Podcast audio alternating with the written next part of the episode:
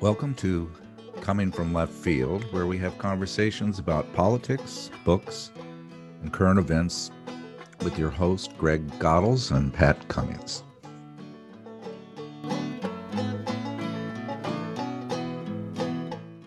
Many of us learned about the Proud Boys after the infamous presidential debate between Joe Biden and Donald Trump, in which Trump ordered them to stand back and stand by. More recently, the Proud Boys are showing up at libraries to protest Drag Queen Story Hour, on the Joe Rogan podcast, or in frequent segments on Fox News. But the Proud Boys are not just a one off affiliation of right winged, middle aged MAGA guys that like to crash progressive rallies and irritate the libs. It is an uncomfortable truth that our history is replete with similar movements where media figures and politicians promoted fascism, hatred of immigrants and minority groups, and the worship of strong men leaders. And our guest today is an expert on the subject, so let's discuss. Well, warm greetings. Boy, are we looking forward to this. Hello, Andy Campbell. Welcome to our podcast. So good to be here, guys. Thank you so much for having me on. And Andy, you are uh, uh, a, a, senior editor at Huffington Post. Is that mm-hmm. correct? Mm-hmm. Well, yep, I've been there for uh, 11 years now. Still going strong. Well, I don't know if this will make you feel good or not, but uh, when I when I wake up in the morning, I I go through my email and then I have a whole list of blogs, and my very first one is Huffington Post, and that's the honest to god truth. And then I oh, I, fantastic! Yeah, we we we employed a lot of really good reporters over the years, uh, so so it's it's great to hear we've got some dedicated readership. Good, good, and we're here to uh, talk about your book as a part of the uh, being an editor for Huffington Post. Mm-hmm. You're on the extremist beat. Yeah. uh, is, is, that that might I don't know extremism, misinformation, yeah, so forth. Yeah, and, and, you know it's it it sort of evolved from you know I was a I was a, a crime reporter for a long time, and and that started me out as a essentially a mass shooting reporter in the 2015 oh, era man. era. Uh, you know hurricanes and mass shootings, and and and now you know, as we saw violence um, erupting during Trump's first run, uh, that evolved into an extremism beat uh, over time. Well, you know, G- Greg and I have the uh, best job in the world because we we started this podcast because we enjoy uh, reading books and we would ship them back and forth, and now we've had the luck of reading a book and being able to talk to the author, and we came uh, across your book from uh, the American Midnight uh, at the Historium that uh, was uh, wrote a wonderful review of your book. Immediately, I picked it up, uh, sent a copy to Greg, and that is this book here, "A Proud mm-hmm. Boys." We are Proud Boys. How the right wing street gangs ushered in a new era of American extremism, and um, the book's been getting great press. Got a great review and Rolling Stone. Yeah, and you, you know, I first of all, I really appreciate the read and, and the the timing. You know, uh, couldn't have been better. I you know I've been reporting on these guys since they started in uh, you know six almost six years ago now. And when January 6th happened, I realized I need to put this down in a book. Um, I have some unique expertise in this era area and headed you know through this most recent election and headed into their seditious conspiracy trial in december um, it, it's certainly good timing. It just came out in, in september. So um, it is it is getting a lot of uh, of of reads and i and i really appreciate that. And i'm i'm glad i can help people sort of parse this extremism crisis as we head into uh, this trial and the elections well, you definitely make the link that this is not just a bunch of uh, beer drinking buddies that kind of occasionally mm-hmm. get out of control and have bar fights, and uh, and and you know, are um, they are a real phenomenon that's shaping our politics, and I guess once birthed, even though some of the leaders are in jail there's do you see any feeling that this is being stifled at all or they're they're still yeah going? i mean so you know they they are still going and and and you make a really good point so uh, just to get in a little bit into the background here you know they they started as ostensibly uh, what you know Gavin McInnes, their founder, called a, a you know uh, fraternal drinking organization um, that you know is a, is a little political, but they get into fights from time to time. That's not true if you watch his show. His show. Um, where he built the Proud Boys live uh, on his uh, reactionary online talk show, is you know he was peppering this this audience of angry men um, with with bigoted tenets um, and with calls to commit violence against the GOP's opponents, and that can change day to day. You know, uh, back in 2020, it was BLM. Sometimes it's Antifa or leftists in general. Um, and right now, uh, through this summer and, and, going forward, it's been um, uh, LGBTQ, uh, you know, who the right is is characterizing broadly as groomers, um, and so they they sort of latch on to GOP grievances. But but following January 6th, uh, when their leaders all, you know, many of their leaders are facing seditious conspiracy charges right now. They're going to have a trial uh, here in a few days, and uh, despite that, they are working as planned. The Proud Boys chapters, which are across the country, are mobilizing on the grievances of Trump and Tucker Carlson and whatever the right thinks is is the bad thing of the day. They are going out in the street and putting violence to that, and and that hasn't slowed down. Um, they they are working, you know, autonomous autonomously without uh, need for the the leadership because the leadership taught them so well look you're out there to put that violent edge. You're out there to go out and, and fight where crusty old gop guys aren't going to go out there. You guys are going to be the ones to go out there and and uh, violently try to silence the gop's opponents. And that's exactly what they're doing. And uh, you know even even more than that their you know playbook that they've created um, you know, showing that you can get away with political violence as a justified option in politics right now. That's not going away, even if the Proud Boys dissolved. Which, by the way, I don't think is going to happen. But right. you are right to hit, you know, right off the bat here on the note that our extremism crisis has not been thwarted by hundreds of prosecutions in January 6th. Um, it, you know, it's only getting stronger. Um, and, and, and, you know, you're seeing Trump go to dinner this last week with some prominent extremists, uh, and and it's uh, it's not getting tamped down because of the investigations. You know, right before we we had um, a salon reporter on was talking about school extremism with schools and and the uh, Hillsdale and all of that kind of stuff. Mm-hmm. And as I was getting uh, ready for the podcast, uh, I was having a dinner party with a group of friends, and a, a friend was interrupted, and he said, "Our our reservations at Port Townsend are being canceled because the Proud Boys were coming in to protest. I don't know, eh, eh, maybe reading cross-dressing story hour at the library or something. It was right. something nebulous. And but anyway, the whole city of Port Townsend shut down, and all the reservations were canceled because they were so fearful of this group of people coming, all with their long rifles, all with their you know intention to disrupt. Yep. And, and uh, so and you know, you're you're. Go. I mean, you, you, that's exactly what's what's happening right now. And you know, whether it's Boston Children's Hospital, which is which has a uh, uh, you know trans healthcare system there, the Proud Boys and their allies were out there protesting and adding violence there. Whether it's drag queen story hours across the country all summer, you know Tucker Carlson on Fox News is complaining about drag queens and story, drag queen story hours, calling them groomers and the Proud Boys show up uh, at, at, places across the country with their allies um, uh, to intimidate and harass. In Nevada, uh, this summer, there was a drag queen story hour. A Proud Boy showed up with a rifle and sent parents and children fleeing, uh, thinking they were about to to have a mass shooting situation.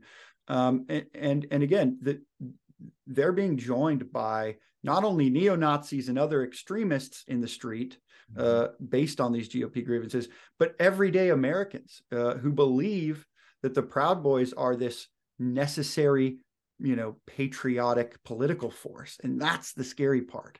It's not that, you know, you as a regular American have to worry that the Proud Boys are going to show up on your doorstep, although they have been made known to make house calls.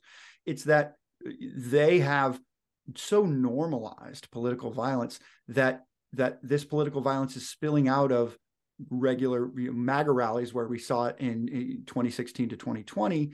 And now that political violence is coming to everyday American life.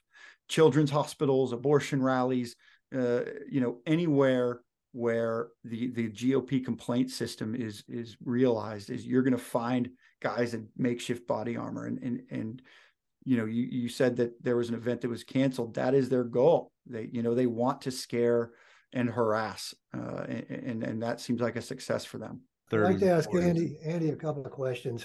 Uh, mm-hmm. Just to give some perspective to this, uh, I, I, looked around on Wikipedia and other places. I didn't take a deep dive, but what what are your estimations of the numbers? I think that's an important factor in terms mm-hmm. of perspective. And you've studied this, so you're you're certainly uh, uh, one of the best sources we could have for sure. some perspective on the numbers. Number one, and number two you know, I'm, a believer in follow the money. So maybe you could give us some idea of what kind of financial sources or, or forces are behind them. I mean, they've managed to survive, they're managed to flourish. Mm-hmm. And when you see that, you have to ask yourself, what, where's the source, where's the money come from? Where's the, right. where's the uh, foundation for this? Two very good questions, and, and we'll start with the numbers. So their numbers are in the thousands, uh, and and that changes from day to day. The thing is, is it's not very difficult to join the Proud Boys, and it's not very difficult to say that you've never been involved. And so it's it's hard to pin down direct numbers, especially because originally they built all of their followings across the nation on Facebook, which has deplatformed them. So we don't have like rolls, right? But um, they do have, they boast, and whether this is true or not, they boast uh, 150 chapters across the country. Some of those might have two people, some of them might have several hundred. Um, they, but they definitely have. Th- they're in the thousands. Um, but but what I argue always is that their threat is not necessarily in their numbers, although they do um, mobilize in the hundreds and sometimes thousands to big events wherever the national organization tells them to go. But their their coalition building is so strong that they are able to sort of you know uh, put together hey this this groomer event is happening at a public library in nevada calling all you know calling everyone uh, and, and and they will bring together all sorts of elements it's why they had you know they helped bring people equipment and money to the insurrection and a lot of people forget that a proud boy uh, was the organizer of uh, Unite the Right in Charlottesville in 2017. And, and while the Proud Boys were told not to show their colors at Unite the Right, look how many people showed up there to, to ally with them. And so their numbers specifically are less important than their ability to, to call everyone to arms with them. And, and you know, their relationships within the GOP are such that they are you know they are embraced by an entire political party. And so you don't you know if if a, if a neo-nazi puts together a rally you might see some conservatives saying hey we, we're not involved in that. Don't go out there. But if a proud boy does i mean a, a good swath of the gop uh, is not only friends with them but you know fully supports what they're doing out in the street that they're fighting some uh, you know patriotic fight for the GOP, and so people rally be, rally around that, and and, uh, and and so it's really their coalition building that that that draws concern in terms of numbers. In terms of money, the, would you call, would you call them the uh, the uh, Minutemen of the movement? Are they kind of like the of that particular? You know, it's uh, that's interesting. I mean, they you know the the the they are allied with the Oath Keepers who call you know uh, essentially directly uh, describe themselves as the militia, right? Um, the Trump's militia. Um, you know, the Proud Boys are half um, militia. They want to go out and fight um, fight for for Trump causes, but they also are a political monster. I mean, uh, just today. I learned that uh, there was a, a Proud Boy elected as vice chair of the Clackamas County Republican Party in Oregon, um, and he's been involved. You know, he believes that that uh, that LGBTQ should be uh, uh, taken from schools. He's been in fights for the Proud Boys.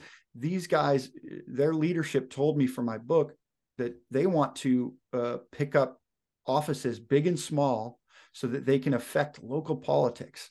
And so they they have this this political mindset. I if you if you liken them to another group um, beyond like the brown shirts, uh, I would liken them more to the KKK. I mean, these guys are they've got you know political savvy. They have people in the upper echelon of politics, and they want to build small circles uh, in different um, locales, not only to change local politics, but to change local mindsets about what they are. Um, and so they're very propaganda based. They're very um, um, locally based, and they want to have little pockets of Proud Boys to respond in any area where they see fit. Now, uh, you know, in terms of uh, well, about the KKK too, uh, one thing to remember is that uh, the you know the KKK didn't lose all the power it lost in you know the late 20s because the nation rebuffed them. It's because enough of the nation sort of agreed with that ideology that they weren't needed as a political force anymore. Mm-hmm. And that's the concern that I have going forward with this kind of politically violent and bigoted ideology that the Proud Boys profess is that I, I'm worried that they're becoming so normalized and their their playbook of committing violence at political rallies is so normalized that they're just not going to be really needed anymore. Um, we, you know, we need a full culture shift here to reject what the Proud Boys are doing. Um, but to, to, to answer your question about where's the money coming from, it is a you know super interesting story. Initially, um, you know they were getting a lot of their money from online crowdsourcing, where you know Enrique Tarrio, uh, their chairman, was was arrested and they raised four hundred thousand dollars within days on GoFundMe, uh, the uh, uh or Give Send Go. I believe it was Give Send Go. Sorry, um, but one of the crowdfunding platforms. And you know, until they were recently deplatformed from a lot of those platforms, they were making hundreds of thousands of dollars based on what we learned is is really just everyday American people. Right. Um, so far, you know, super concerning because I was assuming going into this you know that that there was some shadow donor a peter thiel type who was giving them a whole bunch of money. Um, but so far we haven't found that. And in fact we found the opposite is true that because of the way that they've normalized what they're doing a lot of americans you know just regular everyday americans will donate five ten bucks to these guys and say hey thanks for being out there and fighting for us. And and, and that's really concerning. Now there are a lot of questions remaining on on on where their money's coming from now that they've sort of been deplatformed because certainly their ability to send their guys from Seattle, their guys from New York to the middle of the country on a day's notice and get them all hotels and planes uh, is remains despite um, their deplatforming from these these providers. Um, and we don't know. I'm hoping that during discovery during their sedition trials we'll learn a little bit more about where they're making their money, whether they're shadow donors, whether they're doing some illicit selling, or whether it's really just coming from merch that they sell, which they do make a substantial amount off of. I I have a question, but I'm going to start the question with a you know um, a statement first, and then a but, and then my question. And the and the statement is is that um, I have so many uh, family members in law enforcement. My sister mm-hmm. is a police chief, brother-in-law is assistant chief, and I have a couple young nephews that are police officers. So one that works uh, the um, Portland Portland situation nightly when the Antifa and Proud Boys were there. So mm-hmm. I I am I am totally pro. Uh, have my sympathies with the police and how they're trying to respond to all this, especially in the sure. new era of defunding the police. Here's the but the but is what the heck is this kind of relationship with the police kind of tacitly um, standing by the fist bumps in Brooklyn, the um, uh, uh, allowing the violence to occur with some of the Black Lives protesters that has been well documented. Is it just portions of the police department that is then being amplified through social media right? Or well, is, it, or is it a little more nebulous? Yeah, it's it, it's super nebulous, and and you know, and I appreciate you saying your family because I have family in, in, in military and, and in law enforcement. I have a, a, family member with the Washington State Patrol, so they probably know your family members. But but uh, and so I you know I have this thought too. I mean, certainly uh, these there there is no blanket term uh, for how you can describe any department or any officer, but um, there are these sort of nuanced relationships that happen, and it goes back to um, you know what I was saying about this normalization. I mean, the Proud Boys, you know, I've been reporting on them for six years since they first started, and and since the beginning, they have had pro police messaging as part of their propaganda because their mm. end goal, it, you know, uh, the the highest degree or rank of the Proud Boy is achieved only by committing political violence for GOP causes. That is the rule. So.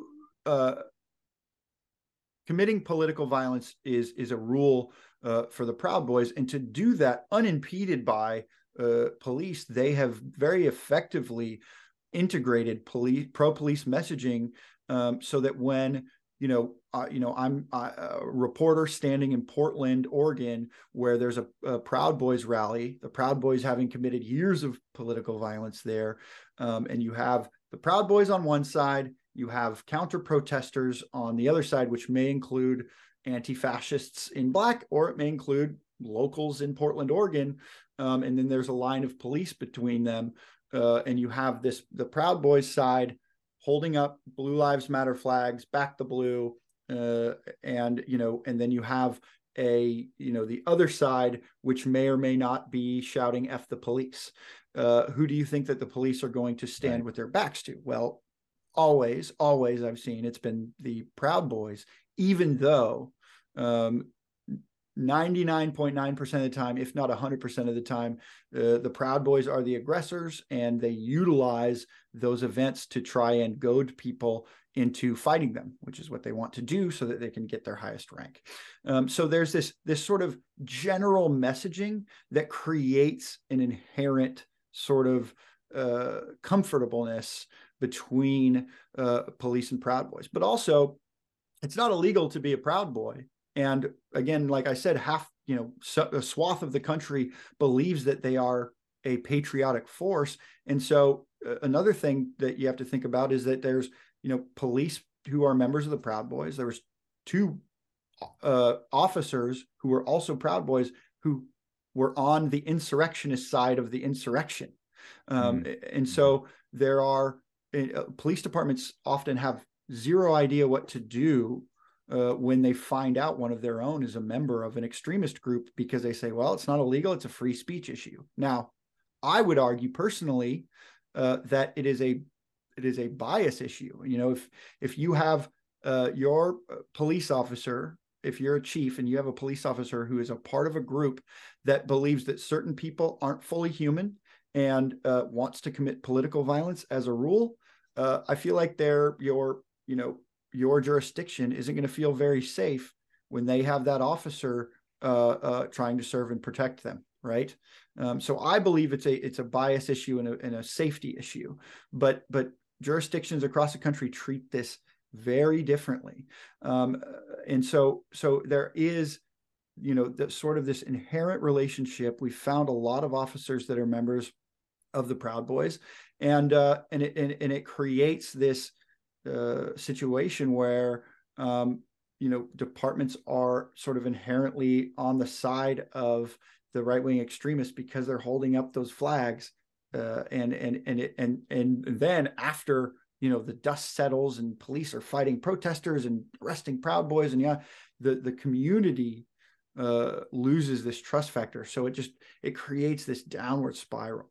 Um, last thing I'll say on that is is that I spoke to at length. I spoke to uh, Michael Fanone, who was a, a former uh, uh, Capitol Police officer who was attacked at the insurrection uh, about this issue, and he was telling me, you know, uh, there there needs to be, uh, but will probably never be a national rubric for um, police training um, and and and also a, a, vetting process and a an auditing process to find extremist elements um, within police departments because one police department uh, in one jurisdiction may be full of veteran police officers who know their way around a, a, a, firearm and aren't going to be so scared during a situation that they start firing off shots.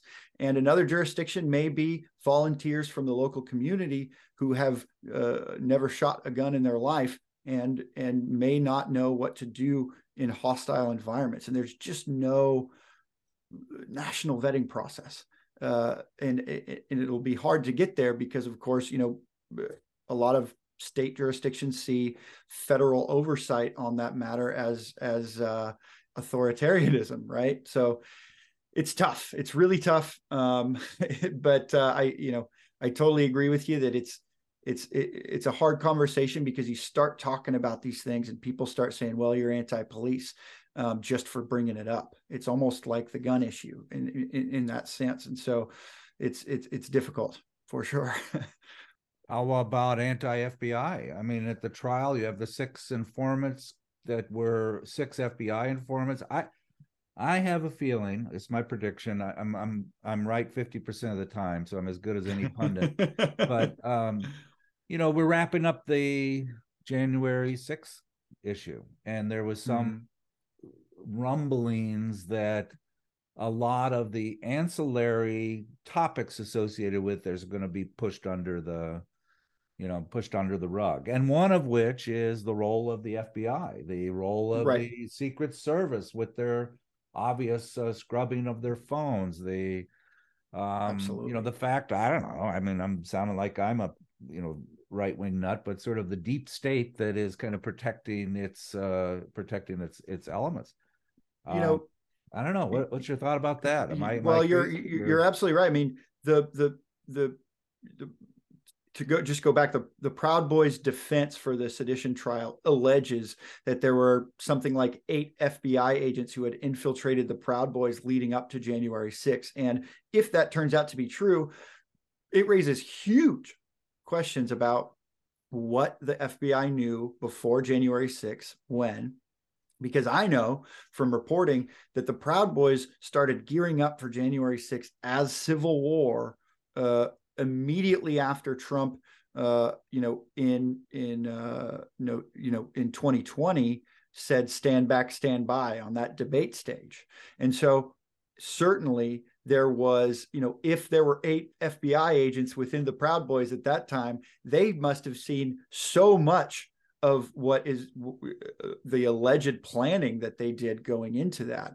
And so there will be huge questions about what uh, you know what they knew when they knew it and why they didn't report it and why we didn't stop this from happening same goes with the secret service issue you were talking about and so there is you know new there are new national conversations going on right now about you know what actual role our law enforcement plays in uh, domestic extremism and and law enforcement is only now just showing itself to to be starting to catch up with this issue an outgoing DHS spokesperson after January 6th said, Hey, we thought the Proud Boys were just a drinking club, a fraternal drinking club. And it's like, that is exactly how they want to be seen. And so if you right. really think that, when me and a number of other extremism reporters have been screaming this from the hilltop since 2017, uh, it, you know, we have some catch up to do. There, there are so many questions. I'm, I'm, I'm actually really excited, uh, just interested to learn what we gain from this sedition trial. I think it's going to uh, unearth a lot of uh, uh, scabs for sure. Yeah. Andy, uh, you, you brought up the, uh, the, the the dinner party at Mar-a-Lago last week, mm-hmm. and I'm sure lots of people would like to know more about Nick Fuentes. And uh, that's your beat. Can you tell us more about Nick Fuentes? Who is this? Yeah, absolutely. The ultra right. So, so he is a he is a white nationalist uh, very rabidly bigoted um, podcaster who's been around, uh, you know, about the same amount of time as the Proud Boys have. And he, like Milo Yiannopoulos, um, who has been sort of hanging around Kanye West in that circle as well, um, uh, you know, they were so rabidly bigoted Um, you know, Fuentes is a Holocaust denier who likens himself proudly to Hitler. Um, like that's it's that kind of sort of Nazi rhetoric. Um, they were so rabidly bigoted that even their own circles of really far right really radical guys had sort of pushed them away. And that was you know from the work of illuminating what they were saying for years um, from journalists activists and researchers just showing look how terrible these guys are. They are they have such huge followings online. Uh, look at the terrible things they're saying and look at the gop elements that are embracing them. And so they kind of got pushed by the wayside even in their own circles they didn't go away completely but people didn't really listen to them.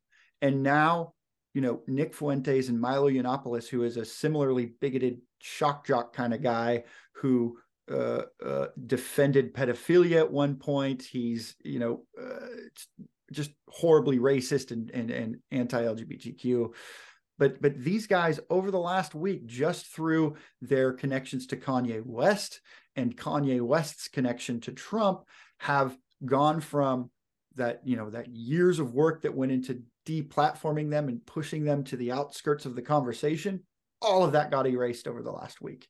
They meet with the president they gain his huge platform and and and now they're back in the conversation. And you can bet that these guys are going to show up on more and more uh, uh, you know standardized mass media. I wouldn't be surprised if Nick Fuentes went on Fox News soon.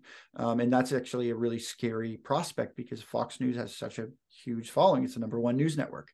Um, and, and, and, and, you know, this is exactly uh, the way that the Proud Boys work. I mean, these guys, Milo and Nick Fuentes, have both been, you know, in the same orbit as the Proud Boys, and the Proud Boys have been in the orbit of Trump's people. They've been in orbit with Roger Stone, and so all of these things create this web of extremism.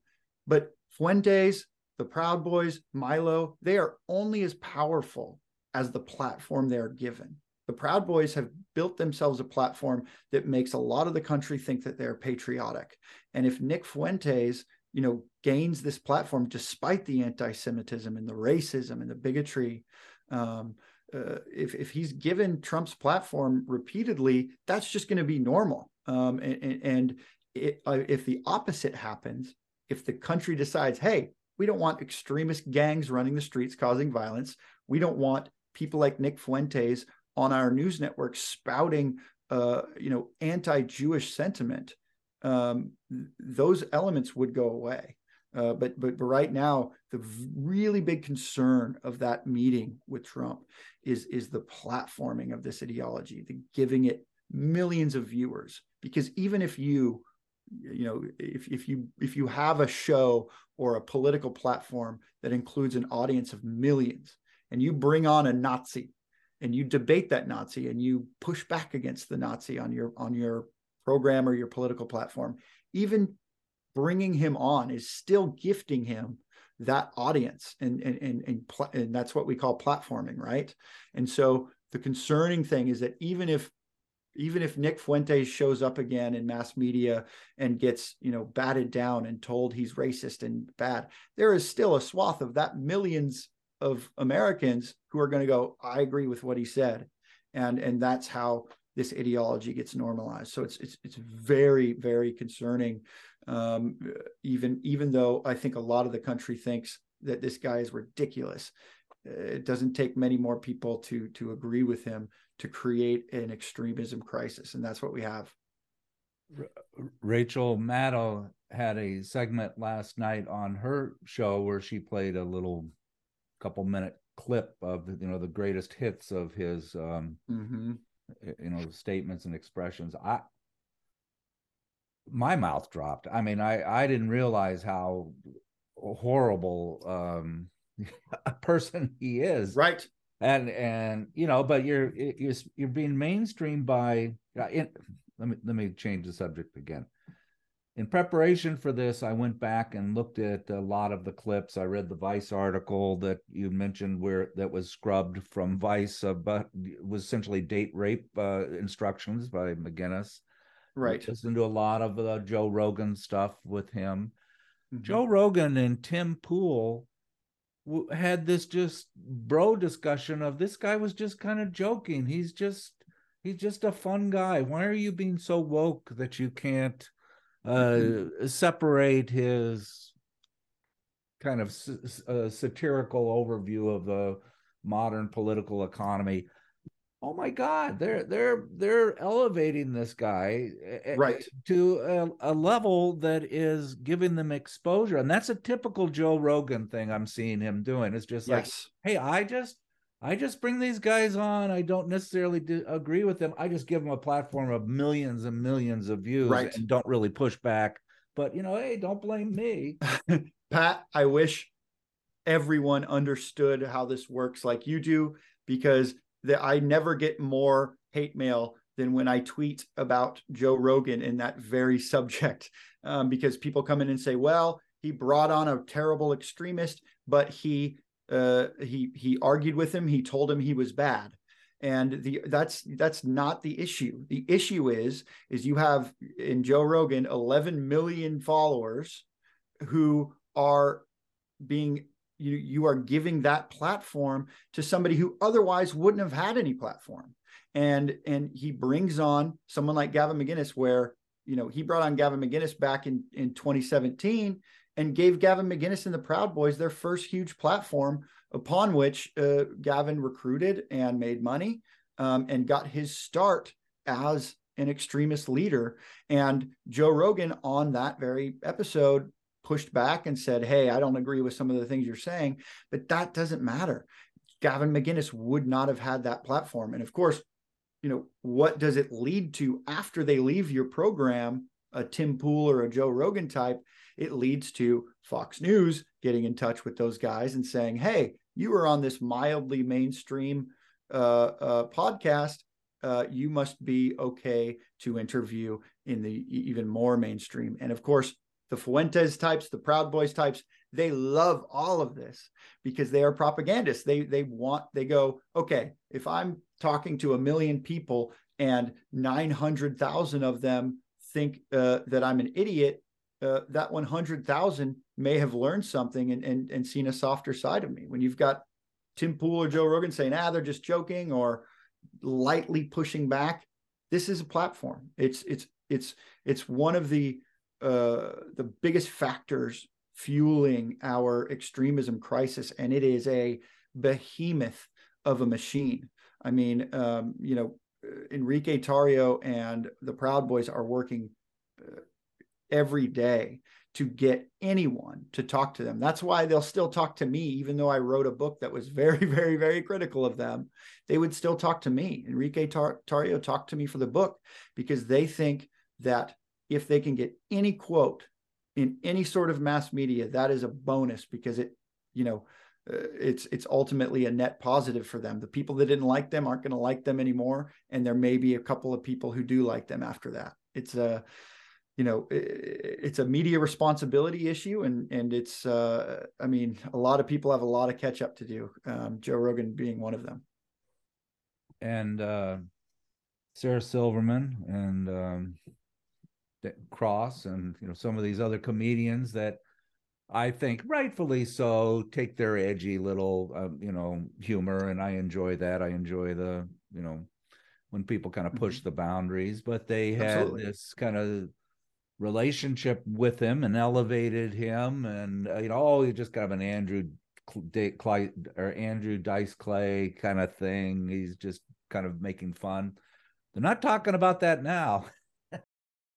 no, and you know, you know, uh, that's a that's a, another thing you hit perfectly because, uh, you know, in the early aughts, the the Gavin McInnes's misogynist uh, brand of comedy was really popular, and he had a lot of popular friends. I was just at a bar the other weekend, who, who, talking to somebody who had read my book, and he goes, "Wow, you know, I used to be friends with Gavin McInnes and he was a normal guy." But but what happened in the early aughts is that the the culture moved on and evolved and decided, hey, this isn't what we think is funny anymore. And a number of people, like Sarah Silverman, like David Cross, you know, sort of shedded themselves of this rhetoric and, and, and moved forward and changed their comedy as we've done for generations and generations right. since Shakespeare, right? Correct. Uh, uh, and and a, a, number of other people like Gavin McInnes, like Fuentes, like all of these shock jocks said, "Hey, wait, there's a freaking huge audience for for for this stuff still and i'm going to latch onto that and keep that and double down and so while you know a bunch of comedians evolved you know a bunch of comedians said I am not only going to double down on this, but I'm going to create a self-victimization narrative. You know, uh, it's why you have, you know, what uh, Norm Macdonald is does this, and uh, Dave Chappelle does this, where they're on Fox News all the time, and they're saying, well, you know, it's illegal to be a comedian now. No, the country has evolved and we just don't think you're funny anymore. And uh, you know and your audience is comprised of people who violently believe uh, the things that you are saying um, especially the misogynist anti-lgbtq rhetoric. Um, so you're right that gavin was friends with all sorts of very normal mainstream people but as he got more radical a lot of those people moved on. Um, and a number of those people you described didn't want to talk for my book and i i kind of understand why. They don't want to be held responsible for the things that he said which are super abhorrent. Do you see this as something new or do you think this is just a repeat of history? What do you think greg? Well i mean i think you have to put it in a context and the context is that there's an emerging uh, uh, answer to the pro- global problems and unfortunately, it's not coming from the left because the left has been decimated in the, throughout the world. And so these right wing populists are filling that space in. And while I think uh, these these movements that Andy's uh, identified, and we're we're lucky to have people out there identifying them to see just how ugly they are, they're marginal to that to that larger picture in the sense that right wing populism is going to grow if we don't have a response from the left. If the, if we rely on the current center forces, the Democratic Party, for example, or the the Labour Party in in in, in the UK, or the Social Democrats in Germany, or what's left of uh, the Democratic Party in Italy, we're we're just going to see the growth of this right wing populism because they are they're phonies, but they're addressing they're addressing the grievances of many many people. They're in a bogus right. way, just as Trump addressed these these bogus uh, in a bogus way. So, uh, in, in, my perspective on it is that we need we need watchdogs like Andy telling us what's going on on the fringe of this. But the larger question is is is uh, uh, what's happening globally and in terms of mass politics. The movements of the past, like the KK, the KKK in the 20s, the Black Legions in the 30s, anti-labor, became mass movements. And, and my fear is that some of these things that Andy has outlined can turn into these mass movements. And I think he'd agree that's the real danger. But unless we, we find a way to begin to address the problem, say, of the Midwest, which we've addressed on the podcast on numerous occasions, being totally ignored by the Democratic Party, totally ignored by the mainstream, the middle classes in this country we're going to continue to see the growth. My greatest fear is not Trump and Trumpism. My greatest fear is that knucklehead in Florida that's going to be the next Trump because he's cleaner. Yeah. He's not going to identify with with with uh, Andy's uh, uh, cults. He's not going to identify with the vulgarity of Trump. He's not going to uh, to to be an abomination. I mean, go around and saying the ugly things he says about women, and yet he's going to be far worse in terms of his policies.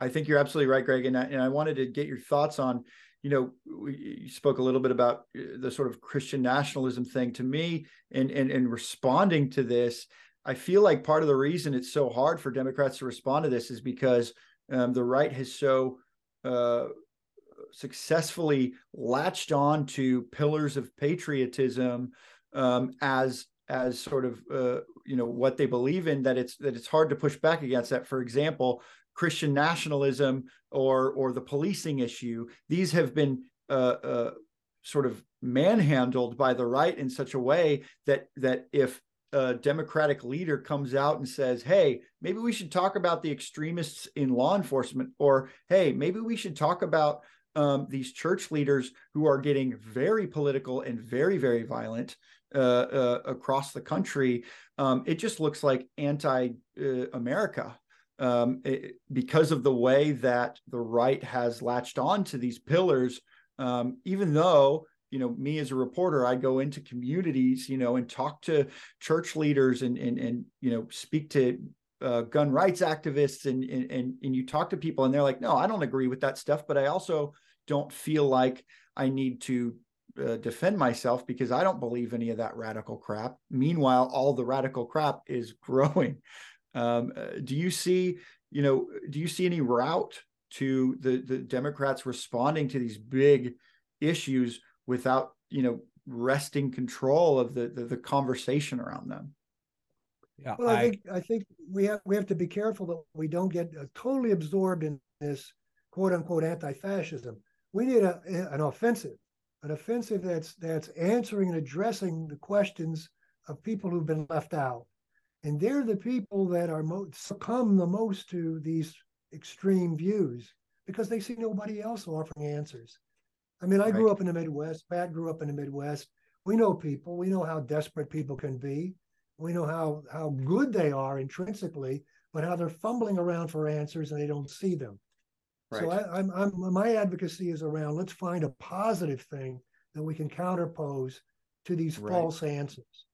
Yeah, and you know, uh, you you bring up a really good point. I think I think part of that is um, is the destigmatization of political activism right now because I think another um, you know uh, propaganda style thing that the right has done very well is to lump every single protester left of center into that antifa category to the degree that people are scared to go out and and and be political for for for you know because they're going to be labeled personally sometimes by Donald Trump as antifa which he calls domestic terrorists right and and I feel like um, and and you know the you know the propaganda campaign that made everyone think that even now cities are on fire across the country from the BLM rallies in 2020.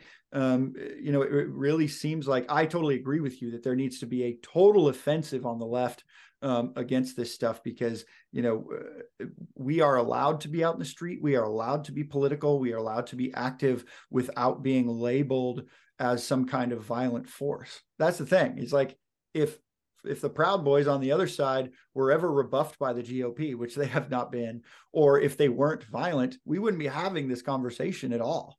Um, if they were really just a patriotic group of guys who go out there and protest, uh, we wouldn't be having this conversation. But the left has yet to respond. And I think part of that goes with the stigmatization of all political activism on the left right now. Right. You know, 20 years ago, if we were, and we were, um, protesting the the war, uh, the the in 2001 the uh, invasion of Afghanistan, and in 2003 Iraq. Hundreds of thousands of people would be mobilized. I've been to demonstrations in D.C. and New York and other places. And here's the black box, folks. You know, here's a hundred thousand people, families, people with their children, and so on. And here's this group in black, and they start a fire and they break some windows. The next day, mainstream media doesn't talk about the hundred thousand or the two hundred thousand. They talk Absolutely. about the violence. And so we kind of live under that. And that's what frightens so many people in the Midwest and other places. And, and it, that's why and I think sucks. Portland is a place that's kind of hopeless now because you've you've got war between two groups of mm-hmm. unproductive people, people that are really trying to get attention. Yeah, and and and and you you hit the nail on the head when you say that you know those one incidents can change the whole narrative because you know I talked to Harvard researchers who looked at every single event during 2020. There are thousands of events. Uh, 96.6% of those events had zero calls to law enforcement for property destruction and zero calls for uh, uh, violent injuries. So overwhelmingly peaceful. Uh, but but again, you have Fox News so critically using those small uh, scenes of, of fires of, of people holding Molotov cocktails, wearing masks. Um, it is it has been so perfectly utilized to the degree that people really think, oh my God, remember those violent uh, rallies of, of 2020 when in reality that's just not how it went down.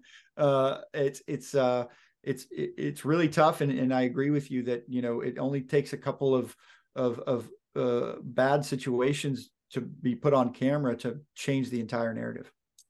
Yeah, I. You guys got this. You are. You are. I don't know you guys are well schooled in all of this. Uh, I, I, this I, mayhem. think, I think Adam Schiff is as much of the problem, and Rachel Maddow to a certain extent. I mean, you know, I guarantee you the 1776 returns report isn't going to be prominent. They're not going to be looking at the inside of government that supported this. Um, you know, and Rachel, although she really hits, she she can do go- a good job. I, she went a little bit off the rail with the Russia Gate thing, and that that was harmful. And I think Matt Taibbi's done a nice job uh, uh, exposing that kind of mendacity associated with that over coverage, which doesn't get to the coverage of what Greg is talking about, which are what are the real underlying issues that are contributing to this. the the networks are also playing catch up and uh, along with everyone else and really you know covering hate and extremism over these you know since the, the the rise of trump i've seen so many congressional hearings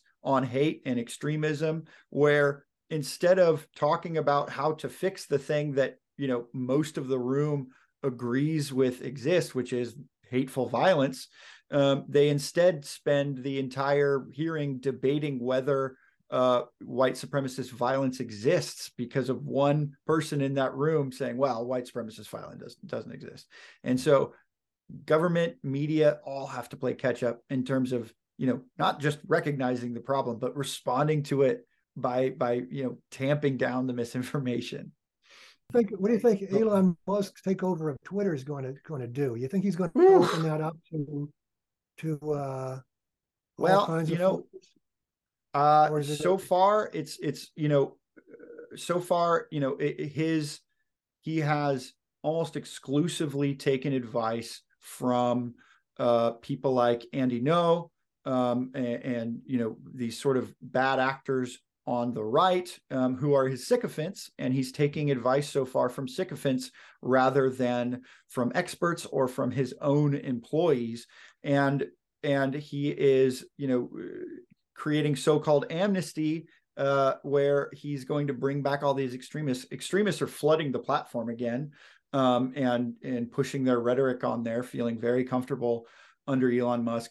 So far, it's been really bad. Um, there's been zero moderation, and anyone who was moderating, uh, you know, extremism or child exploitation uh, are gone. They've all been laid off. So it's been really bad. Uh, and and you know, I don't know what the answer is right now, but this platform is such a good tool because you can hear about a shooting in Houston and and look it up on Twitter and there'll be somebody posting from inside the place where it's happening. I mean it is it is such a good, you know, tool for journalism. It's such a good tool for emergency services uh, you know across the world. Um, I'm really hoping that something gets fixed here because um, you know we're seeing an influx of extremism and we're seeing journalists, researchers, activists uh, being pushed off the platform because of what Elon Musk does. And and he, so far he's been hypocritical. I mean, he said his number one priority uh, at one point taking over was child exploitation. They just reported yesterday that he had completely decimated the child exploitation team that looks at whether um, explicit material involving children was on Twitter. That team's gone. Uh, how are they going to moderate that? They've they've got nobody left, um, and so you know there's to me the trajectory that we're on is that you know the, the hateful conduct that we're seeing and the extremist flooding you know that's not going to stop. That seems to be the trajectory we're on. Well is it going to be the clash of the great uh, monopolies? You know you've got uh, amazon or uh, apple who might you know take their app off their store which is a huge monopoly and you've got twitter huge monopoly. It's a private it's a private company. You can do whatever the heck he wants.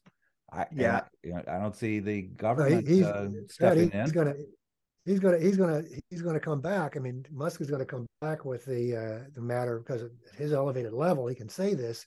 you it's know a matter of free speech.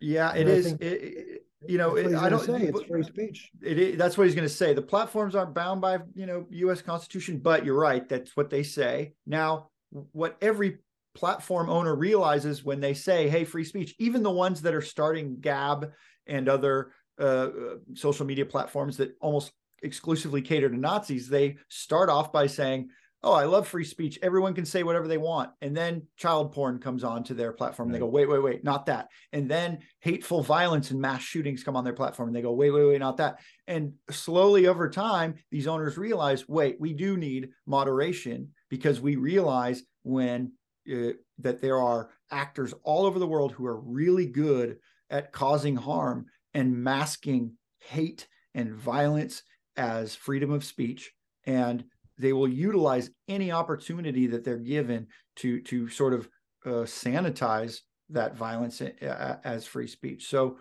uh, I don't know what's going to happen with Twitter. I hope that we can all find a platform where there's a lot of people there and there's some moderation going on.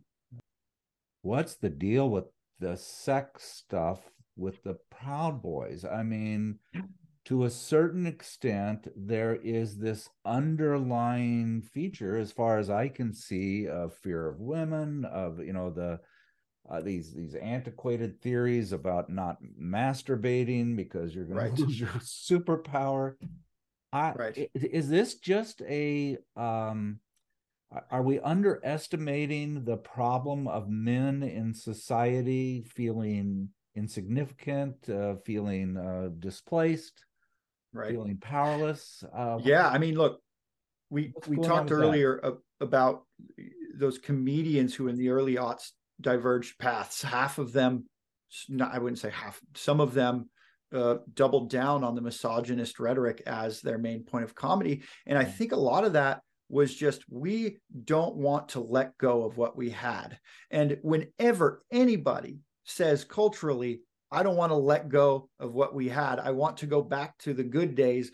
Often, what they mean is some sort of, uh, uh, you know, racist, misogynist, or you know, other uh, ideology that once held people down and benefited white men. And and so I think so. The Proud Boys' second degree, the second rank, is attained by doing two things that are very weird, which you touched on.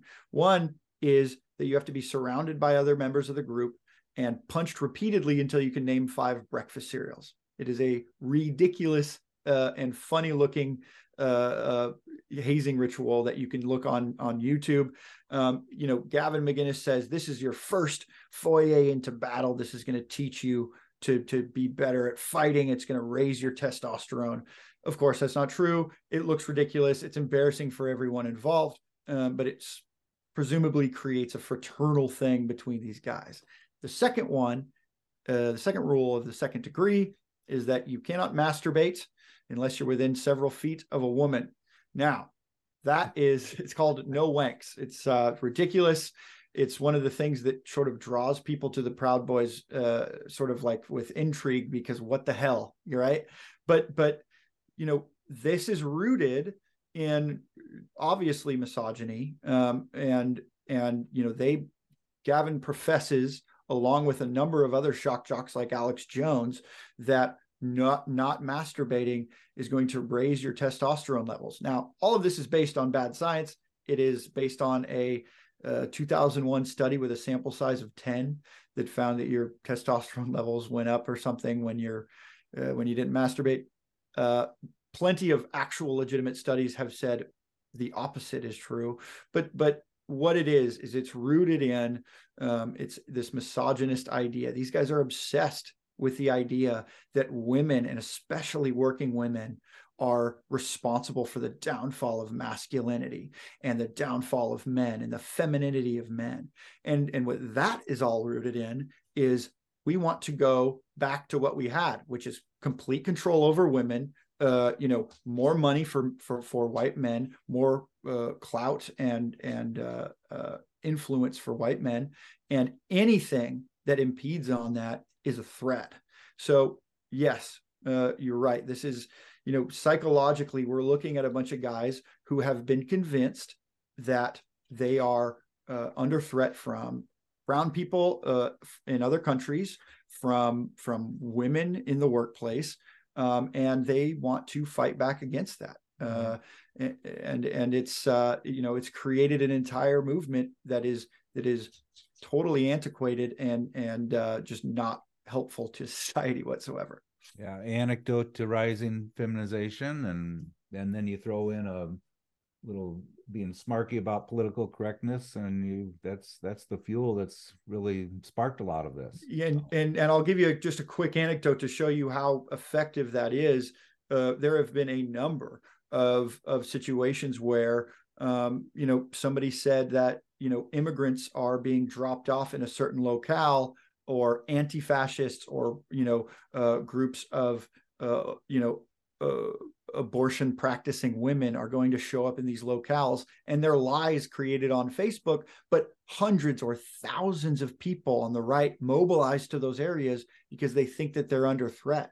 One was in um, uh, one was in uh, Pennsylvania um, in Gettysburg that I went I went to this. They somebody said on on Facebook that Antifa was going to come and piss on Confederate graves in Gettysburg.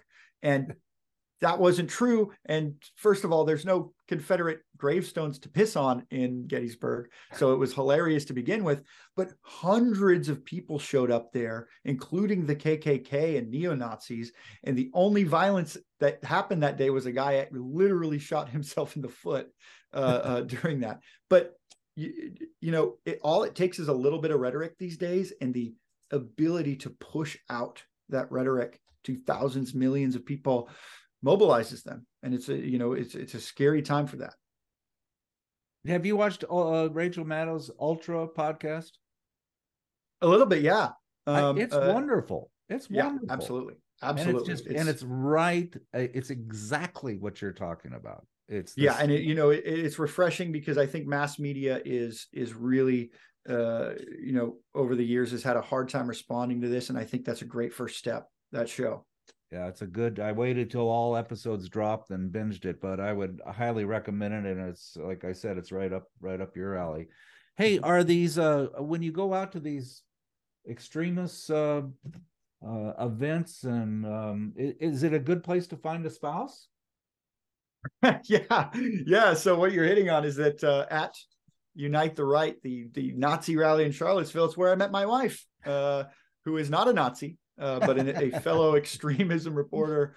Um, and and we met there in and uh, in 2017, and we just got married uh, in August. And uh, yeah, you know, it's a little uh, it's a little extremism family, but we found we found love in a hopeless place. So there, oh, there's a great there's a little bit of light in the darkness. The great article in News was it in the New York Times? New York Times. You, yeah. you too. That was just that. I just made me feel so good that. Oh, uh, thank you. you no, guys it's, met it's found each other. So that's wonderful. So. Absolutely, it's uh, it's it's a little light in the darkness for me. It's it's it's a, it's a wonderful thing we have going. Any final thoughts, Greg? No, I just want to thank Andy for, for uh, coming on. It's really been uh, the work is is more than useful. It's essential work that you're doing, and uh, we're happy that you shared your your work with us. Very happy. Hey, coming coming from you guys, that that that really means so much. I truly appreciate you having me on and having this important conversation. Good. Well, I you know get get the book. I I can't say it. I it's one of those books that I just I binged and I just as I'm reading it, I all I could say is I want to talk to this guy. I want to talk to this guy. you guys rock for reaching out. And and this is this is uh, that's what's so fun about doing this. So, Andy, thank you so much. Uh, we'll thank you uh, guys. we'll we'll put this in the can, and uh, hopefully people will enjoy it as much as we have. Yeah, and after this sedition trial, I mean, we're about to set the tone here at their sedition trial for how the Justice Department responds to extremism. So have me back on. Let's talk about it. Let's do it. Good. Let's do it. Good. Yeah. Look forward to it. Thank you so much. All right.